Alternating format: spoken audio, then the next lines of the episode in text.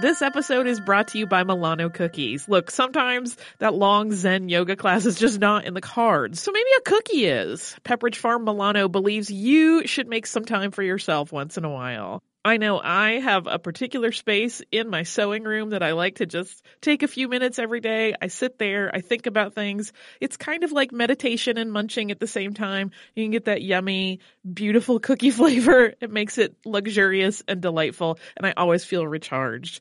Milano cookies are truly a treat worthy of your me time. They're delicate and crispy with luxuriously rich chocolate in the middle. You really want to keep these just for you. So remember to save something for yourself with Pepperidge Farm Milano. Do you like boats? Do you like big boats? Do you like poor people and the rich people they serve on big boats? Are you always like, what goes on below deck? Hi, this is Anna Hossnieh, And Nick Turner. the host of Deckheads, and we want to take you on a fun and goofy adventure. In this binge style podcast, we will watch and recap every episode of Bravo's Below Deck and all of its spin offs. And we're going to release an episode a day so you can watch along with us and listen to our silly daily recaps. Listen to Deckheads when it drops on February 20th on the iHeartRadio app, Apple Podcasts, or wherever you get your podcasts. Welcome to Stuff You Missed in History Class from HowStuffWorks.com.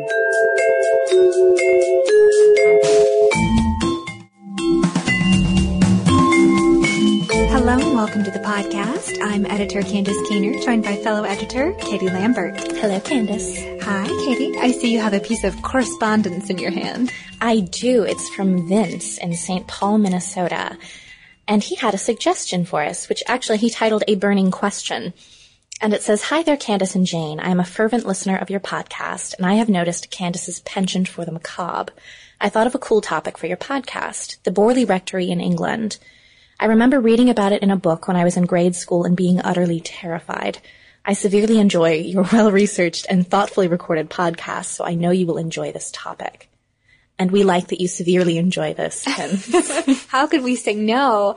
And again, a perfect addition to our Ghosts of History multi-part series. We were delighted to cover the Borley Rectory. And um, before we get into the history of the place dubbed the most haunted house in England, we can start with the basics, uh, defining rectory, for instance, which is the residence of a clergyman And if you're anything like me, your interest may be piqued by the fact that a clergyman, a man of, of the cloth, a man of God, would be so spooked by a ghost. It just doesn't seem to add up. But in fact, there were several clergymen who were scared off by the notorious ghost of the Borley Rectory. And as I understand the uh, diverging tales of the house, this is either going to be a ghost story about forbidden love or a ghost story about spousal abuse. And we'll start with the legend that the Borley Rectory was built where a monastery used to be. And in the 13th century, a monk and a nun tried to elope together, but they were caught.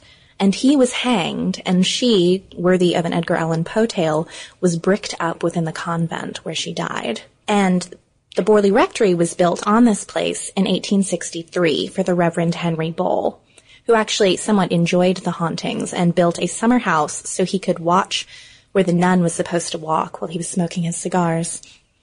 And while the Bull family didn't mind the nun's ghost so much, others were really frightened by her. Her face would sometimes appear in windows, and she got so bold as to walk across the lawn in broad daylight.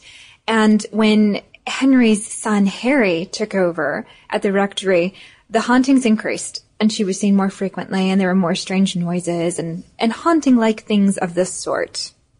The bulls weren't particularly popular either. There were rumors about the older bull that um, he used a whip on his parishioners when That's they were misbehaving.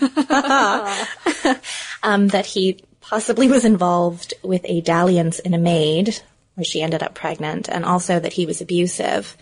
And he and his son both died in the blue room of the Borley Rectory, which then became known as one of the most haunted places within the house. So it seems like the ghosts are multiplying, in fact.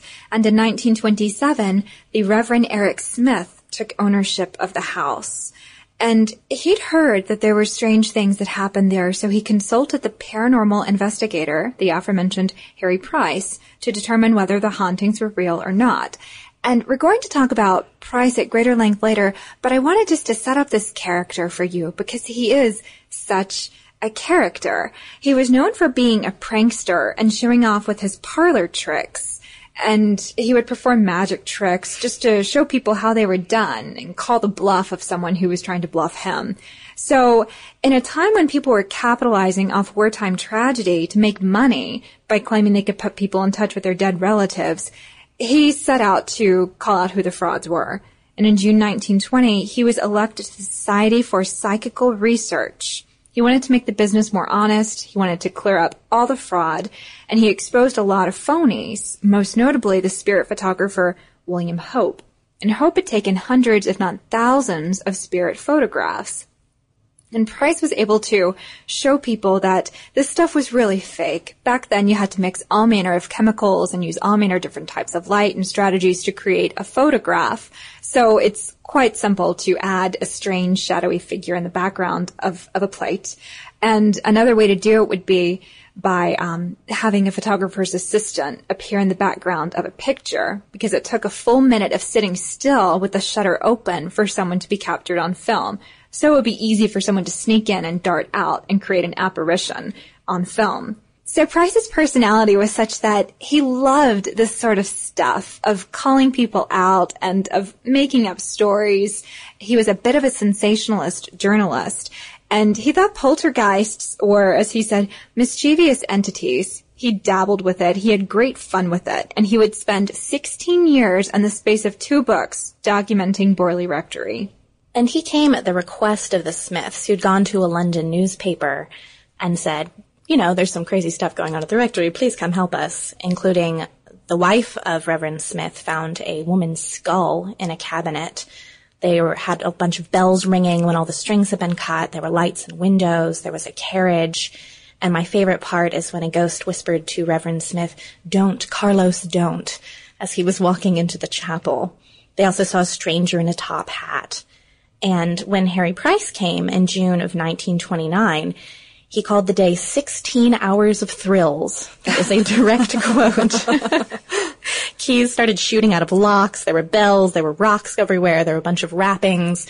Things markedly increased when Price came on the scene. He stirred up the poltergeists for sure, and he arrived on the scene with his uh, now patented ghost hunter's kit, a tape measure, a camera, a fingerprinting kit, portable phones. He was there to call the bluffs.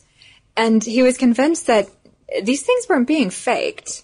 The Smiths actually moved out. They'd had enough of all this ghost business in their rectory, and Reverend Lionel Foyster and his wife Marianne and their daughter Adelaide moved in. And for me, this is where the story gets a little bit creepy because of the violence inflicted on poor Marianne. These events went on between 1930 and 1935, and it seemed that a poltergeist had definitely taken over the rectory. The Foysters had water poured on them while they slept. Lionel was whacked in the head with a hairbrush. There were mysterious fires. There were bottles that shattered. Marianne was actually thrown from her bed at one point and almost suffocated by a mattress. And strange writing began appearing on the walls. Things that said, Marianne, please get help.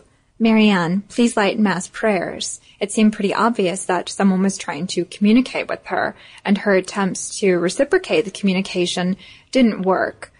But it's odd to me that someone who the spirits deemed sympathetic to their plight would be targeted by such violence. And later, the violence was even inflicted on the Foysters' child. So the Foysters had the house exorcised, and for a while, it worked. But eventually, it seemed like that just transferred the phenomena to new places and new things. They started hearing strange music coming from the chapel. They saw communion wine turn to ink uh, my favorite part is in Harry Price's notes when he said that there were odors found, pleasant and unpleasant. well, that's never good. I mean, you can get suffocated with the mattress, but when stuff starts smelling bad, it's time to get out. Or smelling good. so whether it was the being tossed from one's bed or the awful smells permeating the air, the Foysters had enough. And the house went unoccupied until 1937, when Harry Price moved in and he advertised in the local newspaper for help conducting the study that he wished to undertake. And I have a copy of the advertisement, and I actually have to read it to you because it just it tickled me and Katie to death, really. Here we go. Haunted house, colon, responsible persons of leisure and intelligence, intrepid, critical, and unbiased are invited to join rota of observers in a year's night and day investigation of alleged haunted house and home counties. Printed instructions supplied, scientific training or ability to operate simple instruments, an advantage, house situated in lonely hamlet, so own car is essential. Write box H, period 989. The Times. EC4. And we checked Craigslist for something similarly enticing today and could not find anything that was quite good enough. Well, we found one in Atlanta, but there's no compensation. If I'm going to live with the ghosties, I want to be paid. Well, and my favorite part was it said demon- demonic hauntings, etc., etc. it doesn't get better than that. But we digress. Back to Harry Price. So he moves in 1937, and he got so many responses to his advertisement. He couldn't take them all, and he thought a lot of them were um, phonies or unsuitable was his word. But he ended up choosing about 48 people to come live with him. And my favorite part is where they all get out their version of a Ouija board called a planchette and try to channel the spirits. At which point, a nun named Marie Lairre speaks to them and says that she left the convent to marry a man named Henry Waldegrave, and her husband strangled her and buried her remains in the cellar. The spousal abuse we alluded to earlier. He was from a very wealthy family, and the house was on the site where the Borley Rectory now stood. A later seance actually had the woman not as Marie Lairre, but as Arabella Waldegrave, a Stuart spy and the wife of Henry Waldegrave. But perhaps the biggest coup, if one could call it that, was the seance that revealed the house would burn to the ground and evidence of the nun's existence would be revealed. And so needless to say, everyone was waiting for the big fire to get started, but that didn't happen until 11 months later. And that was when Captain W.H. Gregson had assumed ownership of the house. He was unpacking the books for his library. An oil lamp turned over and the fire started and burn the house. And right before that, one of my other favorite stories is a man named W.J. Phythian, a different reverend, who had also communicated with the spirits, and he told Harry Price where to dig in the cellar to find the bones of Arabella Waldegrave or Marie Lairre. And they did go to the cellar and dug up part of a skull and a jawbone along with some holy medals of Catherine Labouré and St. Ignatius. And this was after the house had burned in 1943. Mm-hmm. And Price thought he could put the spirits to rest by giving them what he called a proper Christian burial. Did it work? Supposedly not. Supposedly, even today, there is still supernatural phenomena observed in the churchyard near where the Borley Rectory used to stand. And even when the house was being demolished, Life photographers from Life magazine were there to capture what was happening. And there's a strange photograph that exists with a spectral brick. And people wonder if it's one of the spirits from the Borley Rectory uh, raising the brick in the background to signify we're still here, or if it was a prank pulled by a worker who threw it just as the camera flash was going off to give the illusion of there being a ghost, or simply just a play of around with the rubble. And that's the question still about whether these things were real or faked. People are pretty sure that the notes that Marianne Foyster found are made up. They took it to a graphologist, and he said basically that they were definitely Marianne's hand. But some of the other parts of it can't be explained. And while the Society for Psychical Research does say that most of it is probably exaggerated by our dear illusionist, um, Harry Price, some of it is still up in the air. And if you don't believe in the ghost story aspect of the history of the Borley Rectory, you can at least recognize that this is definitely a point at which paranormal investigators start to gain some clout and people start to take what they say, if not seriously, at least give some credence to it. And as a matter of fact, Harry Price broadcasted on radio one of the first paranormal investigations. And just think today about all the different TV networks and movies there are about paranormal investigators. You know, it, it is a part of our media today. It's a part of popular culture and some people buy into it and some don't. So thanks to Harry Price. Thanks, Harry Price. And if you want to learn more about different parts of England and other historical ghosts and spooks, you can read about it on our website at howstuffworks.com. For more on this and thousands of other topics, visit howstuffworks.com. And be sure to check out the Stuff You Missed in History Class blog on the howstuffworks.com homepage.